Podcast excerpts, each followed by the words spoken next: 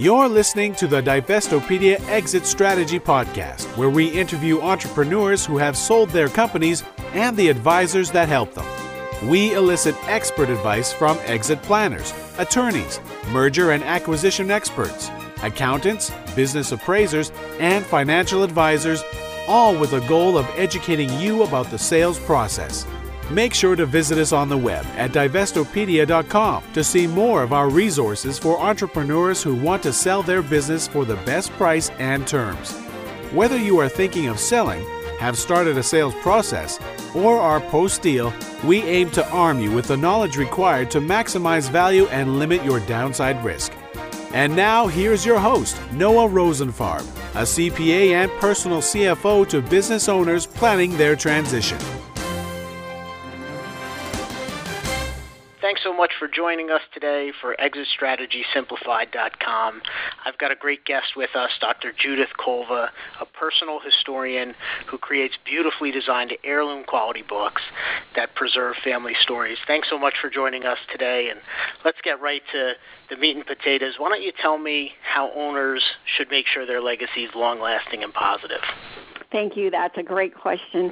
Let's start by saying that we know that high net worth families understand the importance of trusts and estate plans. Well, they get it. They get that the multi generational transfer of tangible assets such as stocks, bonds, cash, real estate, art, uh, jewelry, their collectibles, and, and even their exclusive memberships is very commonplace. And we're not going to negate the importance of those tangible assets, but there is an even greater and often unrecognized intangible asset. And that asset is the family story. And that's the story that tells what the family has been, who it is today, and what it can be. We, as practitioners, are all too familiar with that shirt sleeves to shirt sleeves and three generations syndrome. Only 10 to 30 percent of high net worth high net worth families actually preserve their wealth beyond that third generation. We know that, and we're most of us are familiar with that empirical study that was conducted by Preisser and Williams. And it concludes that this phenomenon, this shirt sleeves to shirt sleeves, is not due to taxes. It's not due to laws or restrictions or missed market opportunities or economic downturns, the mechanics of wealth, or even advisor skills. Instead, it's directly attributed to a family's failure to prepare its heirs to receive and accept the responsibilities of wealth. In other words, to preserve its human capital. And because the family story identifies and operationalizes the family's distinctive heritage, it contributes to that family's ability to preserve its human capital. So, to indeed prepare heirs to be financially responsible. So the children, the grandchildren, the great grandchildren, and beyond address that shirt sleeves to shirt sleeves axiom. I want to refer to one of the gurus in the field, Jay Hughes. He's author of Wealth and Family, Keeping It in the Family. And Jay says family stories are the glue that binds together individual family members. And he's worked with families for over 50 years. And he says that every family I know that is successfully preserving its wealth sets aside time to tell its story and to share its unique history. And I want to tell you a, a very personal story, and I have permission to share this story. I'm going to tell you the story of Mrs. Laverne Norris Gaynor. She's heiress. Mrs. Gaynor is heiress to the Texaco fortune. And we did Mrs. Gaynor's story. We created her book. And Mrs. Gaynor, at our very one of our very last interviews times together, um, Lal, Mrs. Gaynor cried, and I said, "Lal, what what is it? What's wrong? What's wrong?" And she said, "You know, last night I woke up and I had an epiphany." She said, "I almost didn't tell my story." So for years, my children begged me to tell them my story, and I was, "Oh yeah, yeah, I will, I will, I will." And she said, "But I put it off. I put it off. I put it off." And then I met you, and I decided, okay, it's time. And she said, now realize is that it was my obligation to tell my story. So, what I can now say is that I feel very blessed.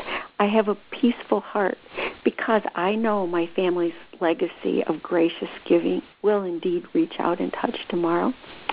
Um, and her story starts with how at 18 years old, her mother inherited the family fortune, the Texaco fortune. Um, her story recounts how her father was responsible for Victory Gardens and how Victory Gardens, and for those um, listeners who uh, may be too young to remember Victory Gardens, Victory Gardens are how we, our country, survived World War II. That people in the United States planted their victory gardens while all the the the, the food, the canned goods, were being shipped overseas. And to think of that, that people didn't know that it was Mrs. Gaynor's father's idea to uh, create Victory Gardens and how they really came to be uh, that Mrs. Gaynor's father convinced his friend Walt Disney to give Mickey Mouse a green thumb. And that's how Victory Gardens became popular across the United States. So her story, Mrs. Gaynor's story, tells that story of her father. Um, it also tells the story of how her father, who was um, a cartoonist as well as doing other things, convinced Mussolini that he should draw that Mrs. Gaynor's father should draw Mussolini's portrait. So he talked his way into Mussolini's chamber. He drew Mussolini's portrait, and that portrait is now preserved in Mrs. Gaynor's book. Um, she told the story of how her parents went off to to Chicago to um, uh, Canada, and they bought a bear cub, and it's just hysterical what happened to the family, to her parents, as they brought this bear cub back to the United States. They bought, they got it its own room in a hotel, and it got its feet stuck in the the old springs of the bed, and made this horrible noise in the middle of the night. And they had to go in and rescue the bear cub, and they bring it back to Chicago, and the bear cub becomes the mascot of the Chicago Cubs. Um, her story talks about how the family her her family's fortune got two towns, one Naples, Florida, and and and one um, a small town in Illinois through the Great Depression. Um, the family is responsible for the the Naples Pier. Um, the family preserved the wonderful heritage of um, a Keewaydin Island uh, around the Naples area. So, when when you look at all of that, um, it clearly goes back to how sharing stories can preserve that long and lasting legacy and make it positive. And through those, um, the preservation of that human capital that comes out through telling the family's story ensures uh, and protects the family from that shirt sleeves to shirt sleeves and three generations syndrome. And so, when should people carve out that time to tell their story? Not just to produce the the memoir or video or books, or how often should they be telling this story? Is it around holiday time? Is it around weddings? Is it around where where, where should this be told? Yes, that's a great question. Again, all all of the above. What I encourage my my clients to do, um, even if they decide not to do the book, the beautifully designed book, um, I encourage them to keep a little recorder, a little tape recorder, and to take that little tape recorder to the Thanksgiving gatherings, to the weddings, to to the times when the families are together, and ask questions and pass that little recorder around because then they they do have that that essence of the story. And what they decide to do with it that can always happen. But the importance here is clearly to to to preserve it to to have it to get it on tape. One thing I'll advise, another thing I advise my clients to do is um, I'll ask them, for example, if I'm making a presentation, okay, let's pretend. Let's pretend that you had an opportunity to have one last conversation with a loved one. What is it you would want in, with a past loved one, with a deceased loved one? What is it you would want to ask that person? And they start to think and they start to come up with questions. And then I'll say, you know what? Those are exactly the things that your descendants are going to want to know about you. So use those questions, write those questions down, and use those questions as a basis for your conversation with your elders, with the elders in your family. And the elders don't have to be elder elder. Don't have to just be the the great grandparents or the grandparents the the people in your family. So there's not a poor time to start this. Even children uh, the children in families will have memories memories about their grandparents or memories about their current life. So there's never a, a bad time to start this the the bad time is when you put it on the someday list and don't do it. Hmm. Right. And I guess like so many things, this this can end up on a list that's uh, n- never gets done. So how how do you encourage people to go through the process of taking the time to answer the questions? Is it something that people should kind of set aside the time and do it all at once, or is it a long process? Um, it can it can be either. Um, when I when I work with a family um, or a business uh, wanting to wanting to tell its story, um, we we do that as a I'm going to say uh, in a chunk of time where that is that's specifically set aside to tell that family story. And I want to go back to that someday list syndrome that when people say, "Oh yeah, someday, someday, someday I'm going to do this." But what happens is they don't have the the, the skills, they don't have the um, resources, and they don't have the the expertise to do it. So often they don't, and that's where bringing a professional in can be very, very, very, very helpful. But it, what I'm saying is, if they don't want to hire a professional to get it started with some of those suggestions that I made. So at least they've got that uh, that foundation of the family story. Yeah, that's great. So, uh, tell me if, if families want to maintain harmony, you know, after a transaction, a lot of times they're centering their family around a business, but you know, when there's no more business, uh, it becomes difficult to maintain that harmony. So, what would you think is the most important thing they can do to keep their family together?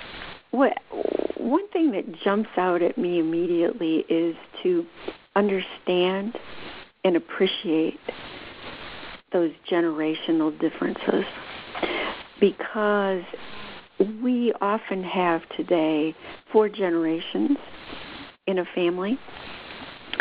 And let's just address the kids for a minute. That believe it or not, there was life before cell phones. And by understanding what that life before cell phones was and appreciating it, that can make a, such a difference in family harmony. And let me let me just tell you a story here. I once worked with a family, and the family told its story. We did, in this case, in this family's case, we did create this beautifully designed book for the family.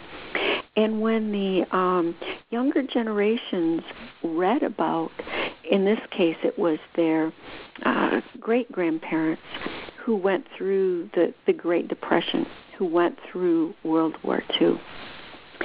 And when they told about the great grandparents told about their the str- the struggles they had, um, the the grandfather who is now I'm sorry great grandfather who was the now G1 and was the wealth creator told the story about how he walked down the streets of Detroit and he saw a sign in the window and it said ham five cents a pound. And he didn't have a nickel to buy a pound of ham. When they told those stories of, of what it was like to get through that Great Depression, to get through that World War One, when the now great grandson read that story, he said, You know what? I'm not going to laugh anymore at Grandma when she takes her tin foil and she rolls it in a ball and she saves it where before he had laughed at her, he'd made fun of her, and he he just didn't get it. But by telling that story and starting to understand those generational differences was a, a way to maintain one way to maintain that family's harmony. That's a great story, and and so true that oftentimes people forget to be sensitive to one another and where they came from because they they all do come from different places, even though they're family. Absolutely, and and a tool that I love that I often use with families to help them understand that their differences not only their generational differences but their personal differences is the Myers-Briggs type indicator. And we go through the Myers Briggs type indicator and understand it, understand why you're different than than I am different. And then can directly relate to examples in the family that that brings that those types to the service surface. And instead of having the struggles and the disharmony to understand and to appreciate the strengths and the synergy of the family. So one of the things that uh, I think you've you've written about is ethical wills mm-hmm. and how they can influence families to, you know, help maintain harmony after the death of a matriarch or patriarch. Tell me a little bit about that and what you've learned and what you recommend. Thank you. The the ethical will, just briefly for those who aren't familiar with ethical wills, um, they are an age old tradition. And what ethical wills do is they assure that the life experiences do, do not disappear on one's death. And ethical wills uh, were first documented uh, centuries ago. Uh, the first documentation is in the Hebrew Bible, and that's in Genesis 49 when Jacob called his sons to his his 12 sons to his deathbed, and he blessed them. And he attained a promise that they would bury his body in the land of Canaan, where his ancestors were buried. Well, as obviously centuries uh, proceeded, um, ethical wills became no longer passed on in the oral tradition. They became uh, written. And in summary, an ethical will, unlike a legal will, it bequeaths the values, it bequeaths advice, any kind of life lessons, any wishes. And how I think of an ethical will is a legacy of the heart. What they are is they're the spiritual extension of estate plans. So instead of bequeathing the uh, possessions, they pass on the birthrights and blessings in the form of personal and spiritual values. Um, they give a heritage of, of wisdom. Uh, they talk about heartfelt matters such as the lessons learned, any thoughts on love or advice. Sometimes they uh, there's forgiveness in an ethical will, uh, requests or uh, sometimes regrets or hopes or philanthropic beliefs end of life requests or even um, burial instructions and they don't replace legal wills, but they are invaluable accompaniments that can take that cold legal document and give it heart, give it meaning, give it caring. And again, I want to tell you a story that I think will help our listeners um, understand the power of a, of a, uh, of an ethical will.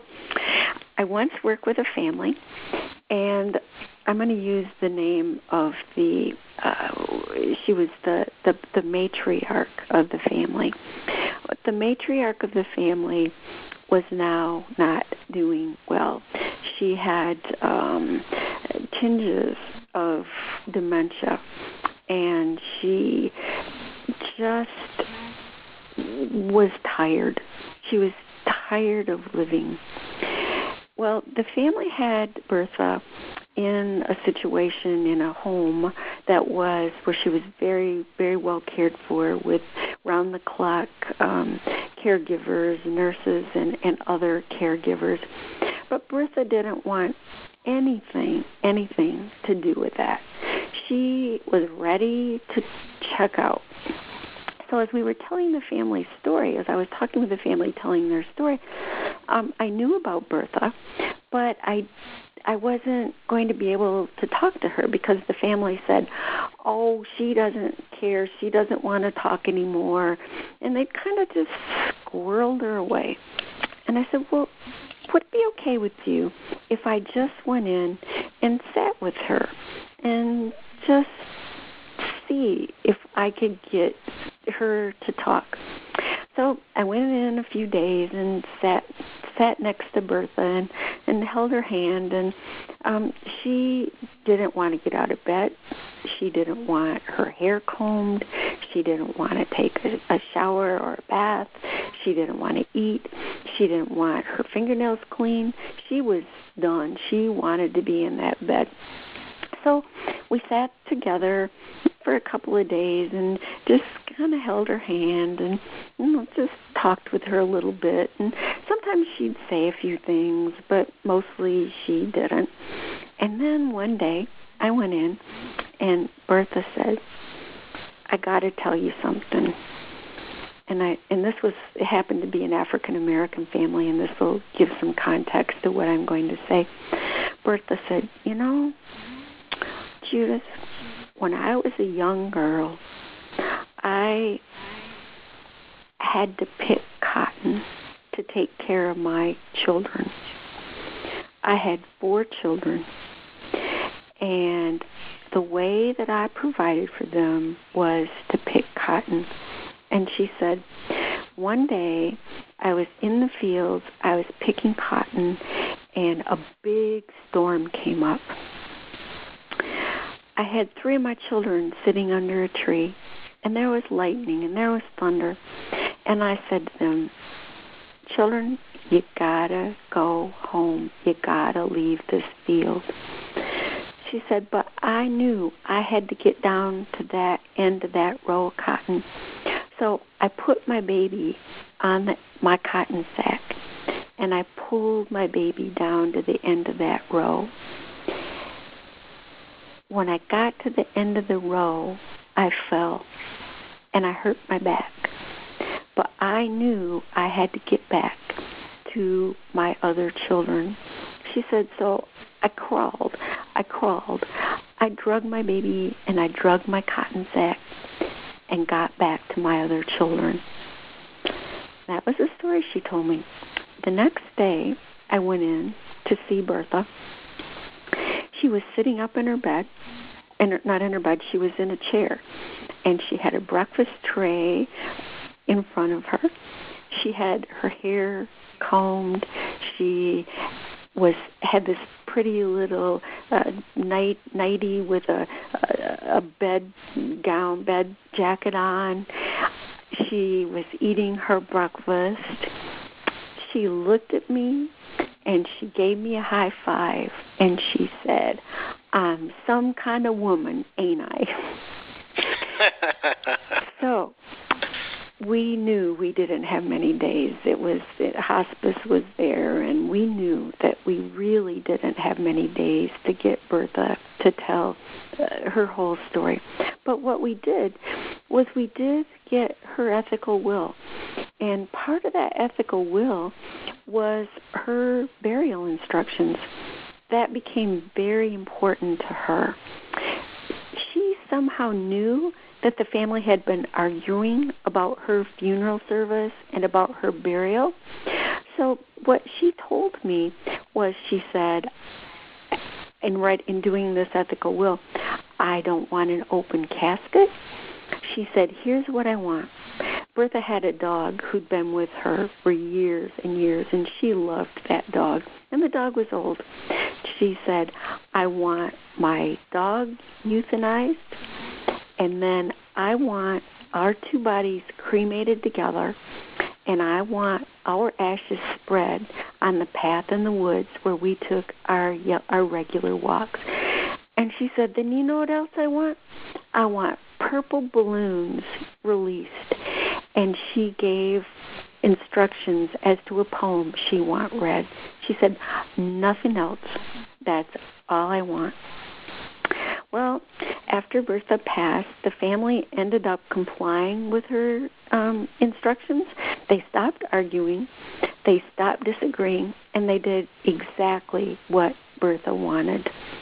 And later, the daughter called me and she said, I can't thank you enough for preserving that that that story, that ethical will from my mom, because talk about improving family harmony. That was the key.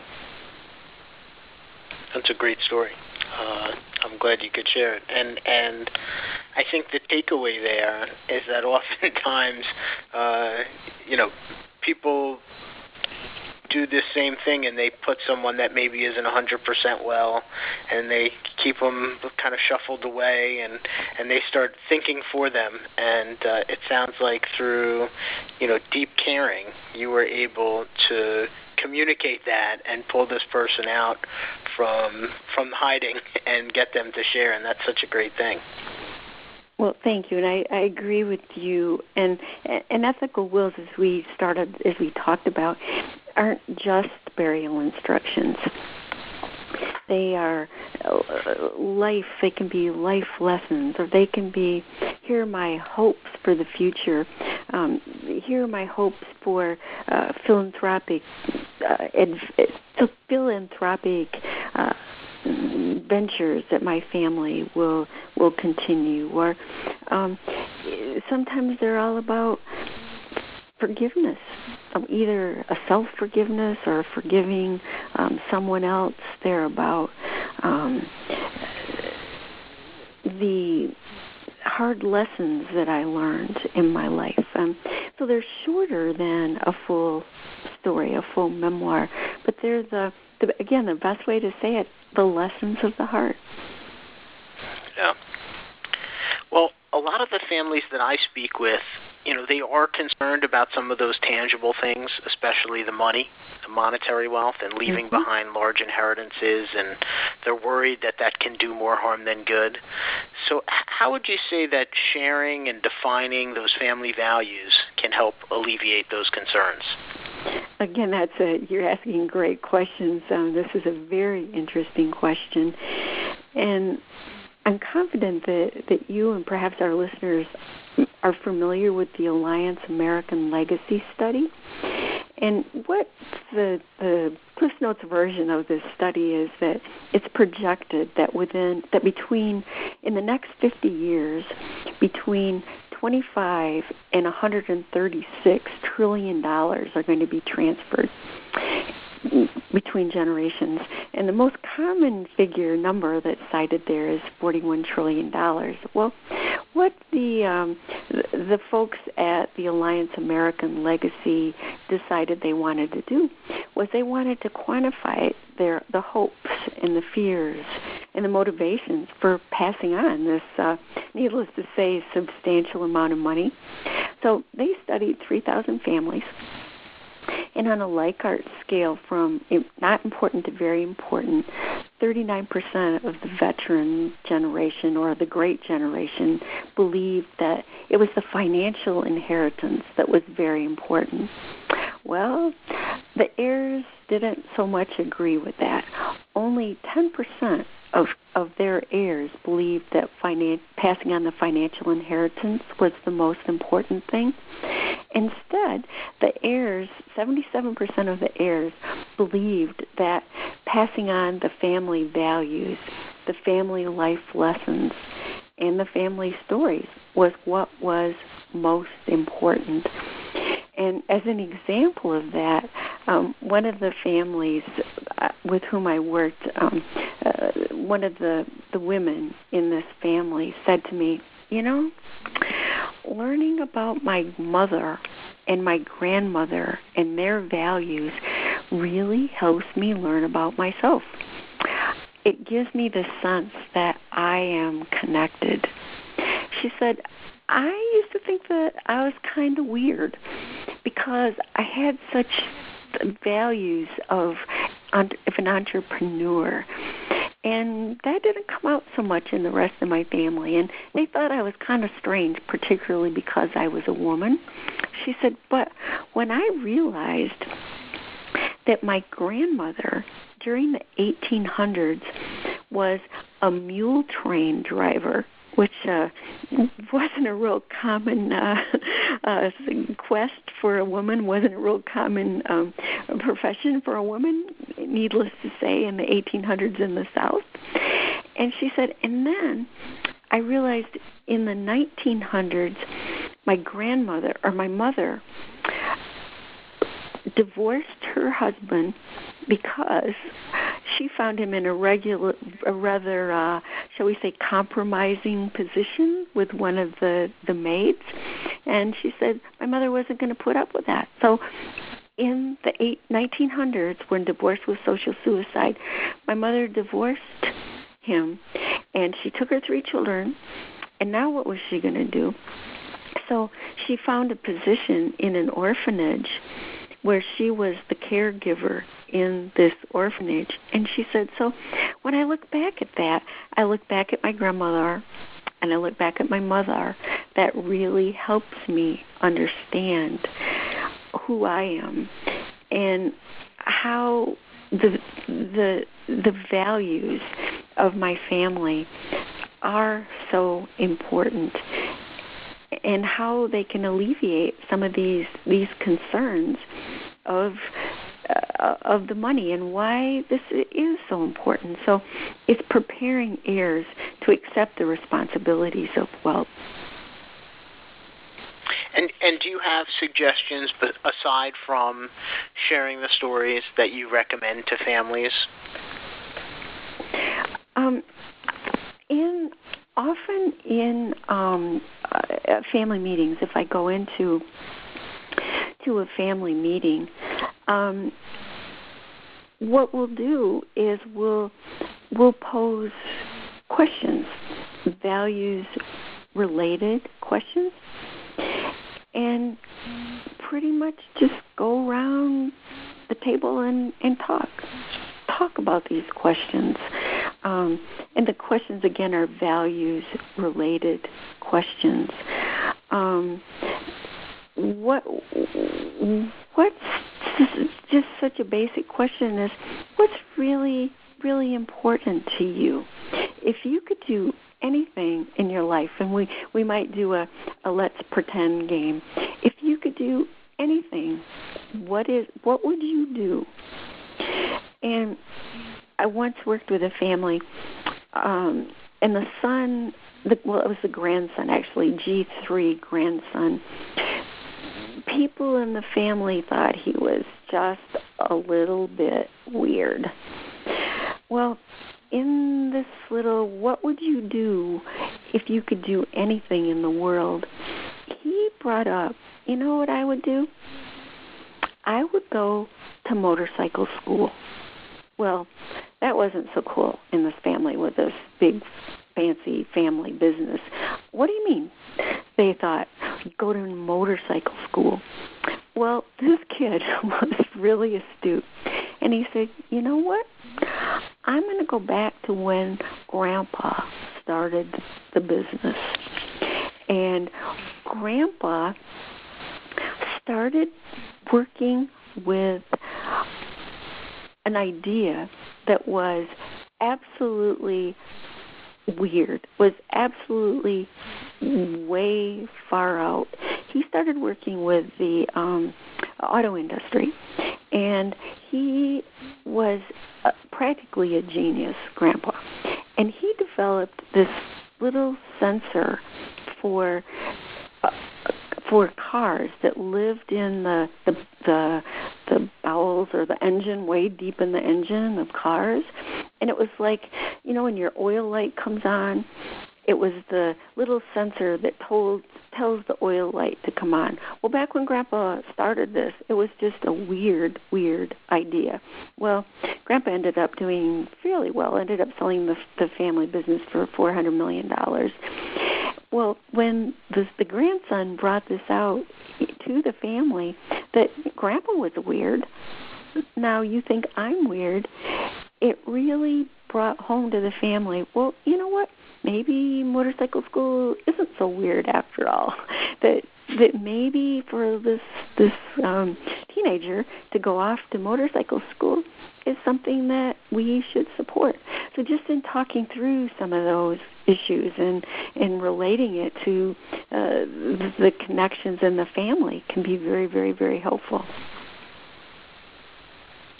So, one of the other things I thought was unique about your practice is that you encourage families to create a culinary memoir. Mm-hmm. I wanted to know how you got started with that and what your experience has been. Well, we all know that food is about so much more than eating. That food is about the traditions. It's about the stories. It's about uh, grandma's ham. Uh, or grandma's turkey or is it uh, if we're talking about Thanksgiving in particular, is it stuffing or is it dressing? And and what was the way that that grandma uh, or mother made that? Or you know, just some family favorites. There are stories that are connected to the the tradi- to um, eating. So I once had a family who approached me. Um, the matriarch of the family had passed. She was known in the family as the person who had great gardens. She was known as the person in the family who baked. Um, she was known as the person in the family at Christmas time who would make cookies, like dozens of different kinds of cookies and give them away, give them away to neighbors, give them away to family members, take them to uh, friends. That was her how how she was known. So the family wanted to honor her and we talked about, well, how can we do this? So what we did was we took her recipes that were still in her handwriting. They still had all of the goobers, they had all of the spills. And we we gathered recipes that the family most remembered. And then we took the recipes to create this culinary memoir. We scanned the recipes still with all these goobers and spills. And then we had the people friends and family members tell stories that they remembered about these recipes. And then we collected pictures that went with with these particular recipes. And that was the first culinary memoir that I did.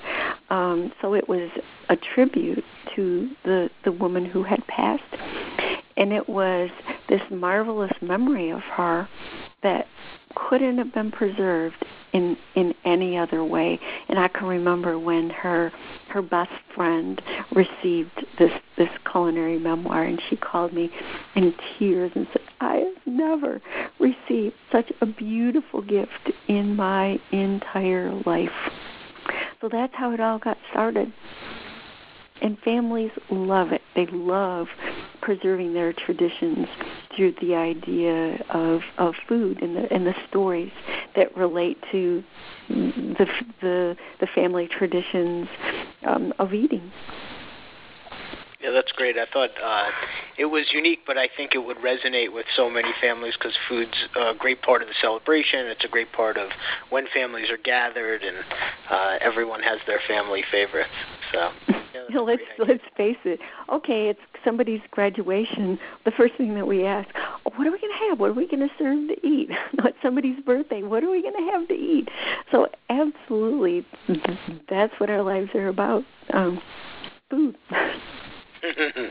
so, what else would you like to share with the listeners? Uh, you know, most of them are contemplating or going through an exit in their business. They've got, you know, a wide range of concerns, but especially as it relates to your expertise as a personal historian, what are some of the things that you can impart to them that they should be capturing at this time? Well, I'd like to return to that someday list syndrome please, please do not put this on the someday list. It's the most valuable gift you can give to your family is that gift of your of your story, that gift of your memories because you're giving the gift of your heart.